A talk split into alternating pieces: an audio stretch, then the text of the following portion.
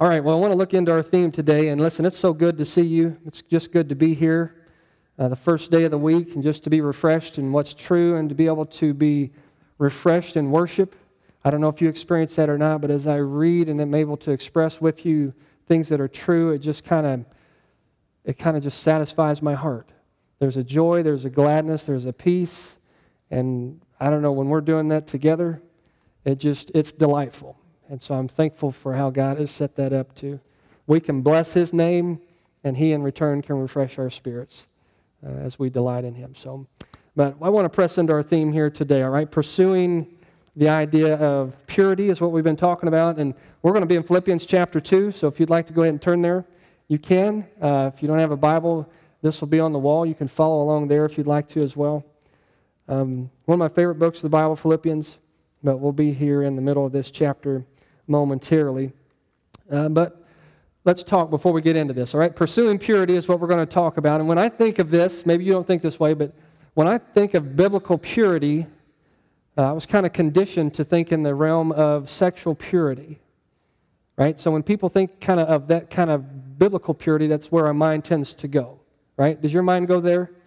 Biblical purity makes you think of sexual purity, right? And I can remember when I was the age of some of you in this room, a lot of movements started towards that end because our culture had become so saturated with um, sex and all these things that it was just, they were trying to push back.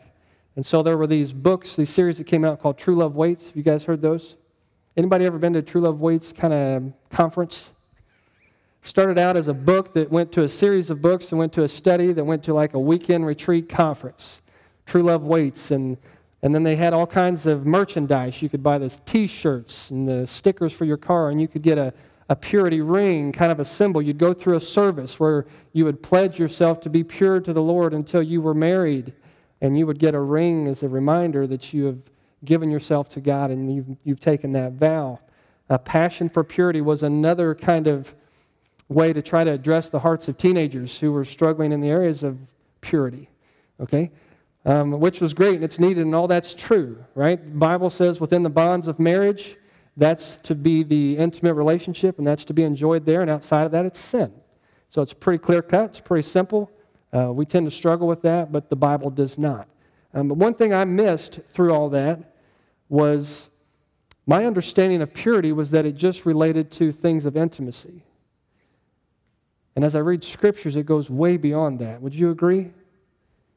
Right? So being pure is not just about wait till you're married.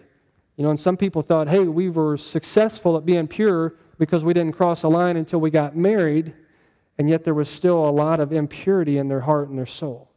So biblical purity goes way beyond just the areas of intimacy. And so here's some scriptures that help identify some ways that we're to be pure, and seven of them, you can follow along here just to see that it's much broader than, uh, than intimacy. All right, so verse 9, this is Psalm 19. The fear of the Lord is what? Pure and it endures forever. Okay? Nothing there about uh, sexual intimacy. This is about fearing the Lord. All right? So we see it moves beyond that to having this healthy respect or reverence for who God is. That can be classified as pure. Here's something else. Who may ascend the mountain of the Lord, or who may stand in his holy place? It's the one who has clean hands and a pure heart who does not trust in an idol or swear by a false God. And so here we see purity relates to the heart. In the Old Testament, the heart is like the will, it's the desire, it's the core, it's the center. Right? So when you think of heart, don't think of that organ that's pumping in your chest right now. Right? Think about uh, the center of who you are. This is like my will, my desire, my passions, my goals. All right? So having pure heart is something that can be pleasing to God, having a trust in God is also something connected with purity. Right? Proverbs 15 26. The Lord detests the thoughts of the wicked, but gracious words are pure in his sight. And so here we see that purity also is connected to how we talk, our speech. All right? So here again, we're moving away from the things of just intimacy. You didn't cross the line, way to go. All right? Kudos to you. But are you pure in these other areas? Are you fearing the Lord? And here in this context, are you having or demonstrating using pure conversation? Proverbs 16, 2. All a person's ways seem pure to them, but motives are weighed by the Lord. And so, what is he talking about here? What is it that is pure or impure? It's our motives, okay? So, why do I do what I do? Why do you do what you do? Why do we wake up each morning? Why have we come here? Why have we interacted with others here? Why have we not? Why have we sang or not sung? Right? Why have we given or not given? All these things are understood by the Lord, and every motive we have is to be pure. And so it moves way beyond, again, that idea of intimacy. Philippians 4 8. Finally, brothers, whatever is true, whatever is noble, whatever is right, whatever is pure, all right? Whatever is lovely or admirable, if anything is excellent or praiseworthy, then think about these things, all right? Think about such things. And so here we see purity is connected to our, our thought life, right? And so it moves, that would definitely include the areas of sexual purity, but it moves way beyond that as well. And then 1 Timothy 5:22, do not be hasty in the laying on of hands and do not share in the sins of others. Keep yourself pure. How do I keep myself pure? Here he says, stay away from other people and their sin. Okay? So, yeah, in intimacy, yeah, that's something that needs to be avoided, but so does drunkenness, right? So does th- anything that dishonors God, I'm to stay away from. That is an example of being pure. All right? And then let's go one more here. 1 Peter 2 2, like newborn babes or babies, crave pure spiritual milk so that by it you may grow up in your salvation. And so we're talking here then about the cravings that you and I have. All right? They're to be pure as well. Uh, and so anything that's impure is like something that we wouldn't allow in. You guys have things that you like to eat? I mean, when you, somebody tell me, what's something you like? What's a specific flavor or taste? Food. Uh oh, fried chicken. We sound just like a bunch of Baptist folks, don't we? Yeah, fried chicken. So when you take a taste of that, all right, it's good, right? There's something about that that just satisfies. That works in agreement with your taste buds. All right, somebody else? Biscuits and gravy. Man, you guys are killing me here. Good stuff, right? And so when you eat that, especially when it's fixed the way you like it, that's hard to beat. What else? What do you like? What's flavorful to you? What's your texture or flavor? Yeah. Hash brown, not just hash brown casserole, but what's it got to have in it? Cheese. That cheesy hash brown casserole, like you can get at Cracker Barrel or at Aunt Bev's or Grandma's or wherever. Like, you know, oh, that's good. Or you get here at church, when we have church dinners, a lot of times there's that cheesy hash brown casserole. Right? So when you taste that, it's, oh, it's good. Right? It satisfies that craving. Anybody else? Cheesecake and chocolate. Mm, okay. So now we're getting on the sweet side of things. How many of you are sweet people? Oh, you're all so sweet. All right. How many of you are the flip, like the salty people? Kind of in the middle? All right. I'm the guy, if I eat something sweet, I got to top it off with something salty. So I'll have the chocolate or cheesecake, but make sure you hand me a few chips afterwards, something, a handful of salt even. Just, I need to finish with something salty. So we've all got things that our taste buds just crave. I didn't hear anybody say, like, I crave soured milk. Right? And when I worked with my dad in college, the Benson Creamery in Decatur, Illinois, they made um, ice cream mix for like Dairy Queen and Wendy's and Arby's, Burger King, all sorts. I mean, he drove a long way across Indiana and uh, Illinois after he got locked out of Staley's. And so in the summertime, I've finally come to my senses a little bit. You know, you hit that point where you think you're smarter than everybody on the planet, and then it's, you know, you're at the bottom of the totem pole here, buddy. You're not who you think you are. And so being able to work with my dad was some real special times there. I had really good times with him, and I'm thankful that I got to that point while we were still working together there. But we would have some stuff sometimes it was left over or get uh, the date would be wrong on it, or maybe the bag would get half filled, and so we couldn't sell that or distribute it. So we had a room that was set aside for this hog farmer. And maybe once a week or once every 10 days, he'd come by with this great big trailer, and we'd load up everything that had either been mixed wrong or had the wrong date on it or wasn't filled like it was supposed to, and put it on his trailer. Well, then he would return all the empties. Right? So he had these 50 gallon, some of you may remember, maybe they weren't 50 gallon, that sounds really big. Those metal cans like they used to put milk in. I mean, they're about this tall. Maybe they're 10 gallon. I can't remember what they are, but they're big and they're heavy when they're full. I know that. Well, he'd bring them back, but he hadn't cleaned them. Or those milk crates, you know, like you used to put them, the glass bottles in. And so he'd bring those back, and they've got ice cream mix uh, all over them, and they would just stink. I mean, you could smell this guy coming a block away. Right? So it never made me want what it is that he was taking from us. You know, just that soiled milk, curded, just nastiness, right? Nobody wants that. So here we're talking about in the areas of pure, right? I want my heart and my mind to be delighted by what is pure. And anything that's trying to get in that's not pure, I want to have such a taste for what is pure that I repel that. So I turn the channel, I turn the radio station, I walk away from the conversation, I close the whatever the website. I just I'm moving away from that because I don't want anything to do with that. So we see that our cravings go way beyond our purity goes way beyond just intimacy into really every facet of life. Purity is one of these things that should really be uh, connected to everything that we say or do. It walks really close with holiness. Uh, and we'll see Paul giving some encouragement to that end today. So, Philippians 2 is where we're going to go. Here he's writing to some people, and he loved this group of people. All right, these Philippian believers, um, on more than one occasion, they had helped him out financially. And one time he said, No one came to my aid, but you did. And you were there to supply, and God used you to supply a need in my life. They were, you know, in Philippians 1, he talks about how much he loved them because of their partnership in the gospel. He just felt like these are people that we're kindred spirits, right? We're one. We're working towards the same goal, the same end. When I'm with you, you refresh me.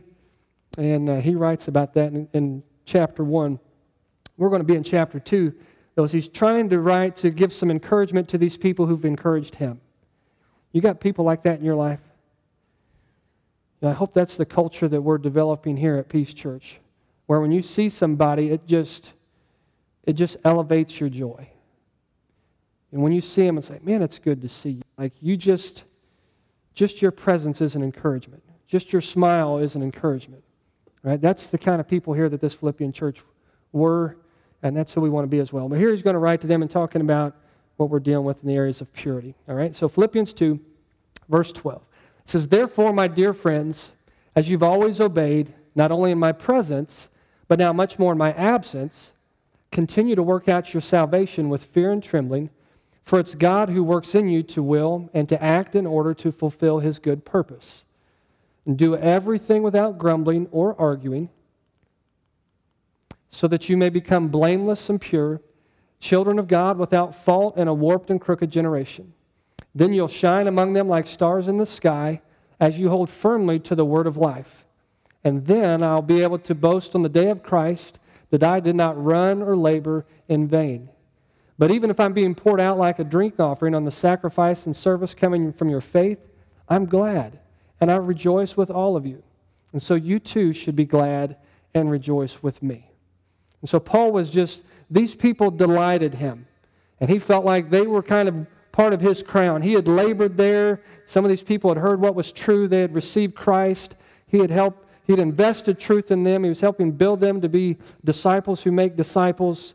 They gladdened his heart, and he's telling them you should be glad as well in the work that God has done in you and what he's going to do through you. All right, so here we're going to talk about they'll becoming pure and a few things that connect with our text here today as it relates to the idea of pursuing purity. Um, and we'll see here as well that this is a process. So you can follow along as always, one, two, three. If you'd like to in your bulletin, don't have to at all. But uh, that's just kind of the way that, uh, that works in my mind. All right, so here we go. Number one, to become pure, it's going to require us to be mindful of everything that we say and do. All right? We're starting big, all right? Heavy hitter. We'll work in reverse this morning. Requires us to be mindful of everything that we say and do. So at the beginning of chapter 2, you might remember Paul challenged these people to be humble, right? And demonstrate that humility by putting other people before yourself. So don't be selfish. Don't get yours first and then help somebody else. Set yourself aside to serve others. And he said, as a model for this, use the attitude of Jesus. Right? Jesus was the one that goes on to say, He set Himself aside to come and serve the purpose that they had ordained before anyone ever came to be. That the Son of God would come, take on flesh, live a sinless life, die the perfect death, be resurrected, and ascend so that He could come back for those who believed. All right? So He said, Let this attitude be in you. And we read as well that we're to be obedient, uh, and to be obedient so the point of not grumbling or not arguing. And so here's how we can definitely grow in some ways of purity. And so here he says, Do everything without grumbling or without arguing, so that you may become blameless and what? Pure. How is it you become blameless and pure? We'll back it up. Do everything without grumbling and complaining. All right? Do everything without grumbling or arguing, so that you may become blameless and pure. Another way of saying that is you and I are becoming children of God without fault in a warped and crooked generation. So, did you know when you do not grumble and when I do not argue that we are becoming more like Christ? You ever thought that? You know, when you are withholding what's on your tongue, right? When you are willing to speak thankfulness rather than to be a grouch, that there is this process that's ongoing within you that's helping you become more and more pure. These children of God living in this warped and crooked generation. So, this pursuit of purity here, it's, it's a process. It's something that we are becoming, uh, and it's something that you and I are having developed within us. Anybody struggle with this, though? Anybody struggle with grumbling or complaining? Right? So I'm smiling, you're smiling. That's our way of saying, yeah, we're those kind of people sometimes, right? We have difficulty in the areas of, of grumbling uh, or complaining. And you know, when something happens the way that you weren't anticipating it was going to happen, for me, that's where I can start to want to grumble. You? You know, you're expecting something to work and it doesn't, and you get rah, rah, rah, right? It just happens. Well, it doesn't just happen. I mean, we think it, we do it, but it seems to be our go-to. Uh, when somebody doesn't treat us as anticipated, Right? When somebody comes at you with an edge, what's our initial response to that? When somebody comes to us and they want to argue, sometimes we're like, I'll bark right back at you. Right? So you bring it and I'll dish it out also. And so we understand this idea of wanting to be people who grumble or complain or wanting to be people who argue. And so, what is Paul's advice in these opportunities? It's pretty simple. Don't do it. When you feel like you want to grumble, don't. When you feel like you've got a reason to complain, stop. When somebody's coming at you and they want to argue or they're heated or they feel like you've got to hear why I am upset with you, listen, but don't argue. Don't defend. All right? Easier said than done, but that's what we're called to be. If we want to become people who are pure, then it's, it's got to be a work on our part. Part of the work of the Spirit in us is self control. Right? Part of the fruit of the Spirit in us is discipline. And so, with that in us, we've got to be willing to strive for things beyond just the norm of, I don't like this food and I don't want to eat this, or I'm tired of this rain and come on, God, or why won't my car work like it's supposed to, or I just can't stand this person. Right? When we get grouchy, grumpy, when we want to argue, we tend to have an opportunity, or we tend to close the opportunities that are there in front of us. Have you ever wanted to have an opportunity or have a conversation with somebody? You wanted to talk to somebody about something, and when you started the conversation, you knew you weren't going to be able to talk about it right then? And maybe something on your heart, you say, Man, I want to talk to this person, and you approach them, and they're in a bad mood. And you're like, Oh, this isn't a good time to bring this up. Right? What's happened there?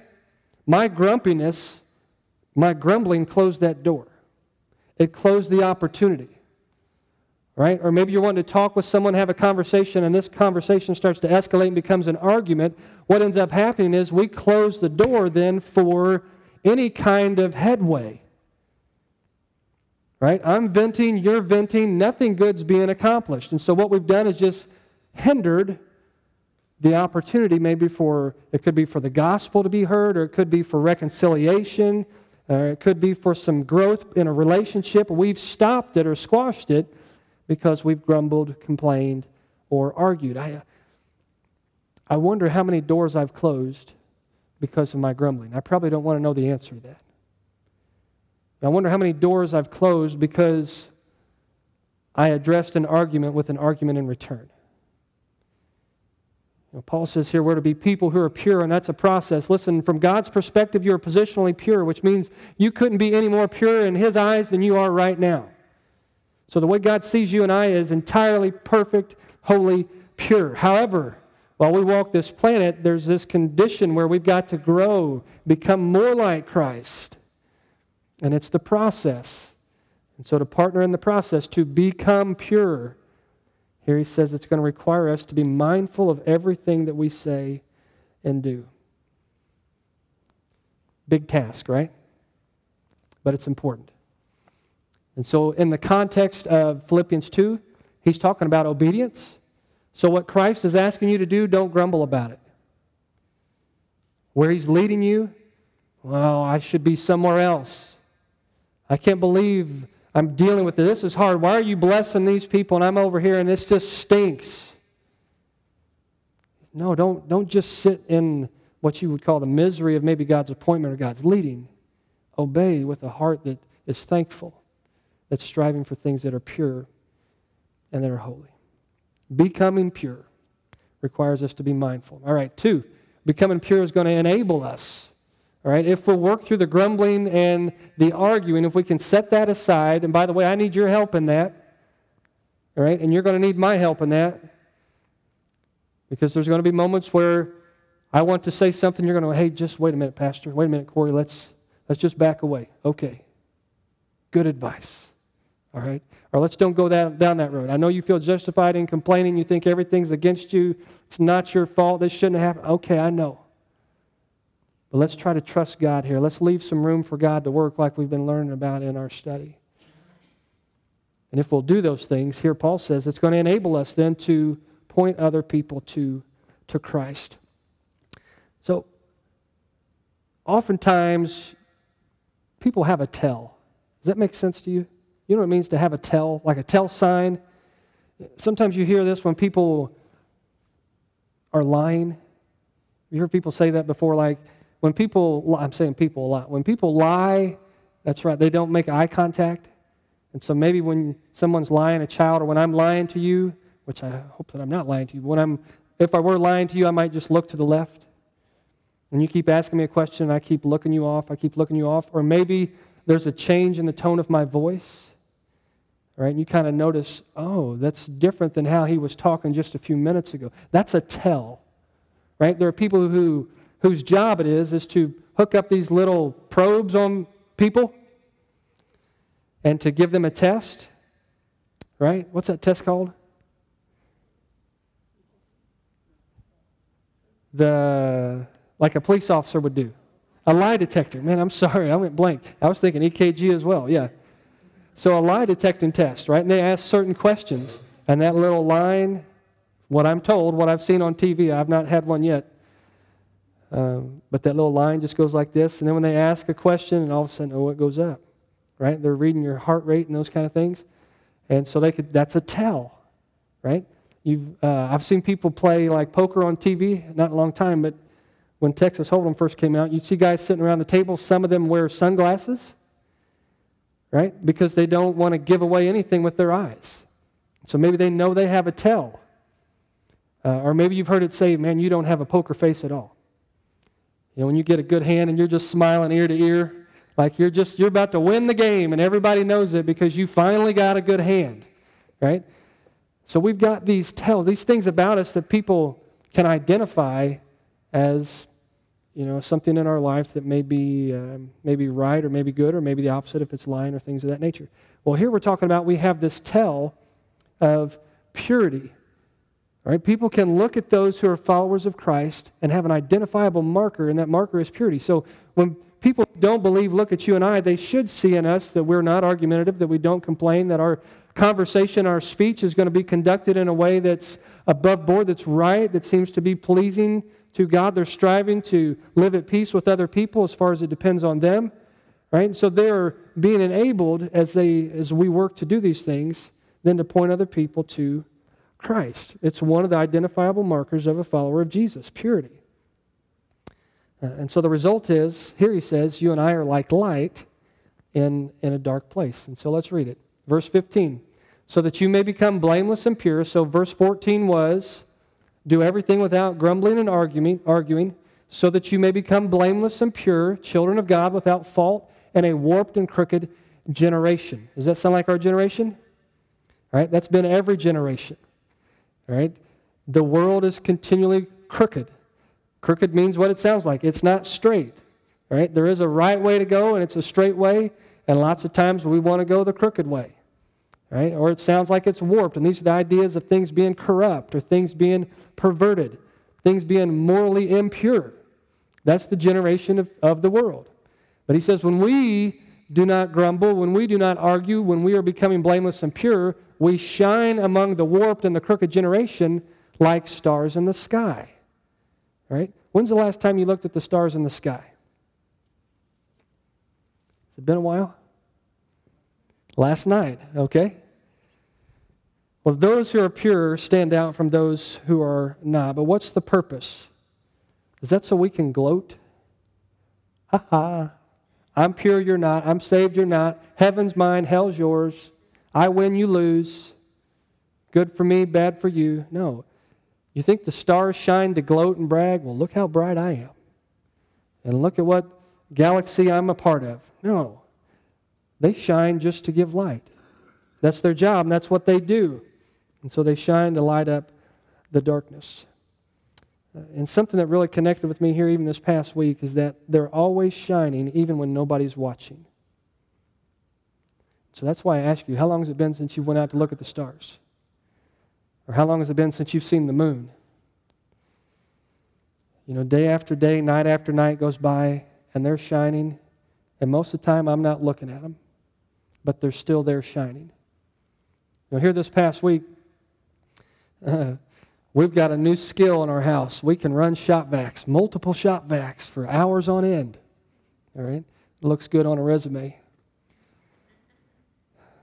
And so I remember it was Thursday night into Friday morning. Not sure exactly what time it was, but it had stopped raining Thursday about 6 o'clock, but it was still real cloudy. And so we're going out you know, maybe every half hour, hour with a five gallon bucket, and we're dumping water. And so I remember going outside and go back in, and you dump the next shop vac and go outside, and dump, you just keep doing that relentless. Well, at one point I went out, it was early in the morning, and it just got my attention. Like, it's bright out. And so I looked up, and the moon was shining, and the stars were shining, and just for like maybe 30 seconds, man, I felt refreshed. I felt encouraged because in the midst of my darkness, light had shone. And light's a difference maker when people are in the middle of darkness. And so I started thinking about it. You know, as Christians here, if we shine like stars in a dark spot, there are going to be times where people's lives aren't dark. At least they don't think they are. They're not going through a difficult time. They haven't got a bad diagnosis from a doctor. They haven't had a son or daughter who's died from a disease. They haven't lost a job. Life's cruising pretty good for them. And even though they're in the dark, they don't realize it. And so you and I shine like stars, but they're not looking. Right? Just like that this, tonight, the stars will shine. I guarantee it, because God does. But one of these days is going to come where they're going to find themselves this rainy day, this cloudy day when life stinks, and they may not be shot back in water, but they're going to be going through something in life that is difficult. What are they going to be looking for? Some kind of light in their darkness. So, what you and I are called to do here is just consistently shine. You're saying nobody's watching. Well, maybe not yet.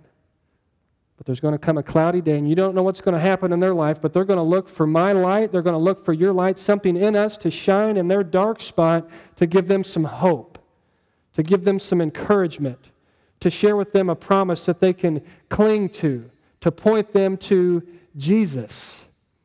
Right? And so here, this speaks to just consistently, just like the stars in the sky, consistently shining. And as we shine, there will be those who ultimately see and they'll find their hope is in Christ. When you and I Do not grumble or complain, but our heart is set towards purity. It enables us to shine like stars so we can then point others to Christ. Remember, we've already said it. When we do grumble and complain and argue, we shut the opportunity. There's no longer an enabling to shine like a star in that person's life. They don't want to hear it. All she does is complain. All he does is bellyache. Every time I talk with him, it turns into an argument. They never care about what I think. They just want to prove me wrong, tell me how much they know. Right? All that stuff shuts down people. And so when we avoid that, trying to be pure, we're enabled. We shine like stars. And then third here, all right, becoming pure is going to occur then as we hold firmly to what's true, as we hold true firmly to the Word of God. So thankful today, purity is not something that I have to achieve on my own, nor is purity something you and I have to go define. Like, what does it mean to be pure? Remember, we would do this as teenagers. What line can you cross and still be okay with God? That heart is way wrong. It's trying to be selfish and get what I want rather than pursuing holiness and purity and trying to become more like Christ. So we're not to define it. And thankfully, as we've sung this morning, it's revealed through the Word of God. And so Paul says, hold to it. How do we hold to it? Verse 16 As you hold firmly to the Word of life. As you hold firmly to the Word of life. Now, have you ever held something firmly? I was thinking of some different things, but one of the things that came to mind was a child who's f- afraid or maybe in an unknown area, someplace that they're not real comfortable. Maybe you've had a, a daughter or son or granddaughter or grandson, and they got a little bit scared or uncomfortable. What do they do? They go run to that grandparent or that mommy or daddy, and they wrap their arms around their neck and their legs around your waist, and they bury their face in the crease of your neck and shoulder right here, and they're just hanging on for dear life, right? I mean, that's a picture to me of holding firmly to what you would call your rock, holding firmly to what it is or who it is that's going to protect you, right? Holding firmly to the one that you have confidence in, the one that you know very well, the one that you trust is going to look after your best interest. You are clinging, you are holding firmly to that person. Right? That's what it looks like here in the context to hold firmly. Right? Now, does that mean that we're to walk around with our Bibles like this? Tuck it up here and like, oh. No. That would look kind of odd. That would be a little silly. It would definitely be a tell, oh, they're a Christian. How do you know? Because they're hugging their Bible. Bible huggers is what they'd be called, right? Whatever. People hug trees, we hug Bibles. But the picture here is to hold firmly. And so if I want to be pure, I've got to cling to what is true.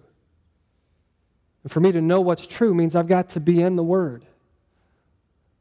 Like if you could call out a promise right now, what's a promise from God's Word that is, is something that's like your anchor? You don't have to do it right now, but just think like, where could you go? What's a verse of Scripture that you can call to mind and it serves you as a truth? I may not feel this way, but this I know to be true. I may not like what I'm currently going through, but this is a promise from God, and I know this will happen. Like, what are you holding firmly to?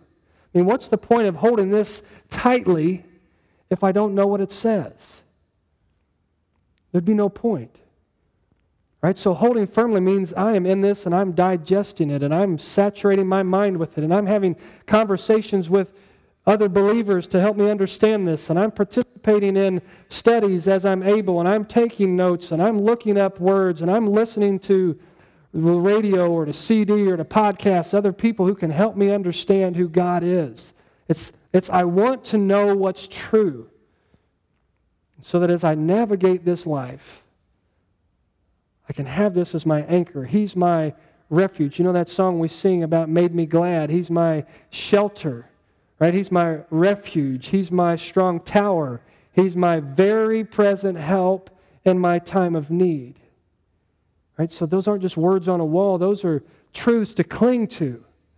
Right? It can be an anchor for my soul and for your soul as we try to navigate life.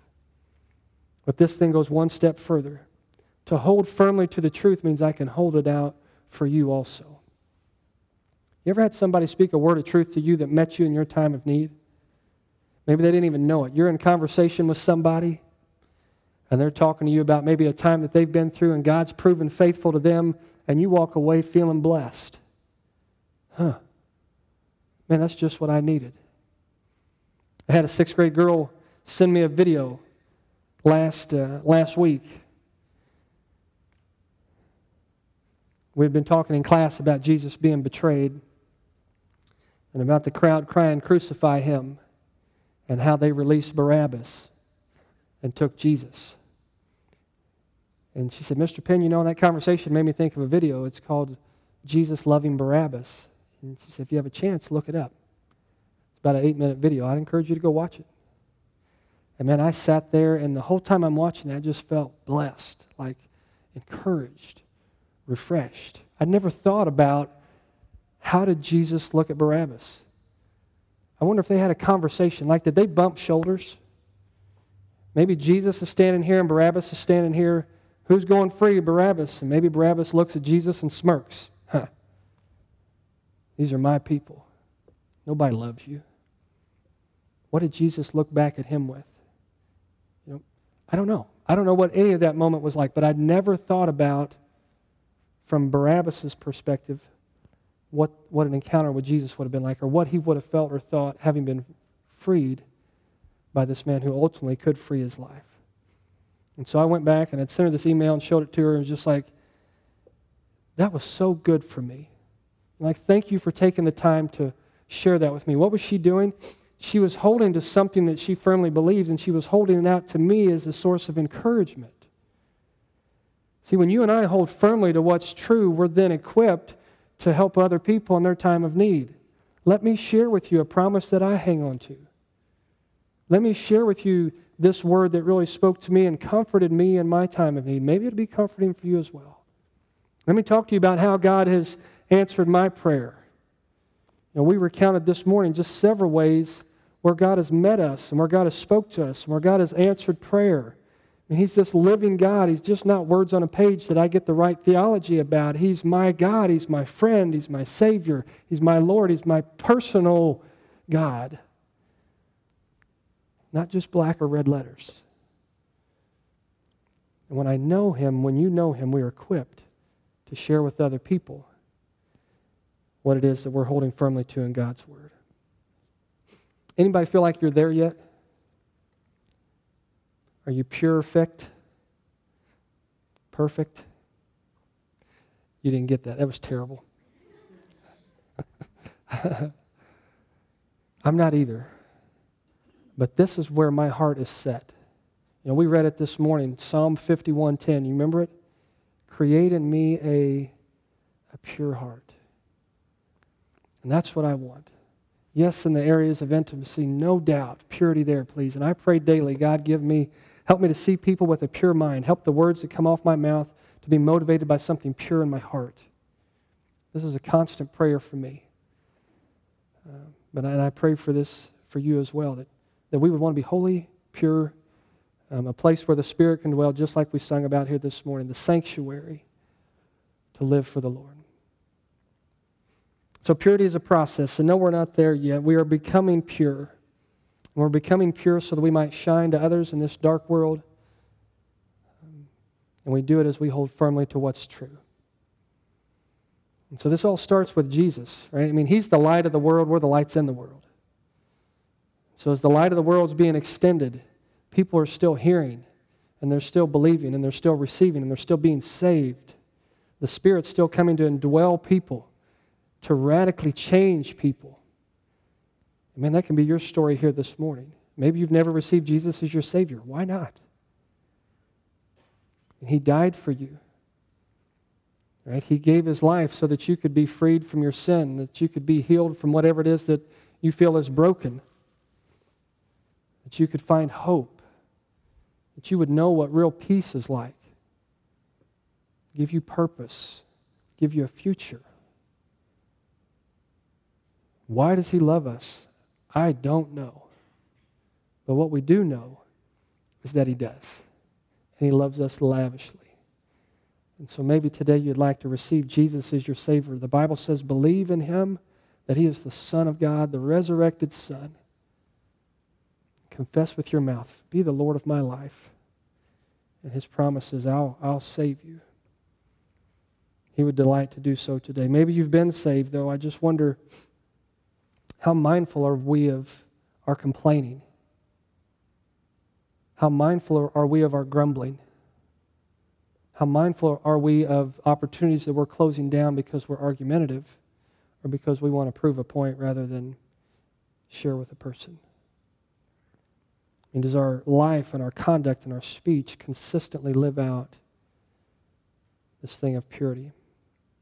And do we reveal light for others? Paul says, You've been enabled to shine.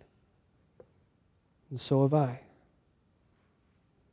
And so when we hold firmly to the Word of God, we then can have something to hold out to others.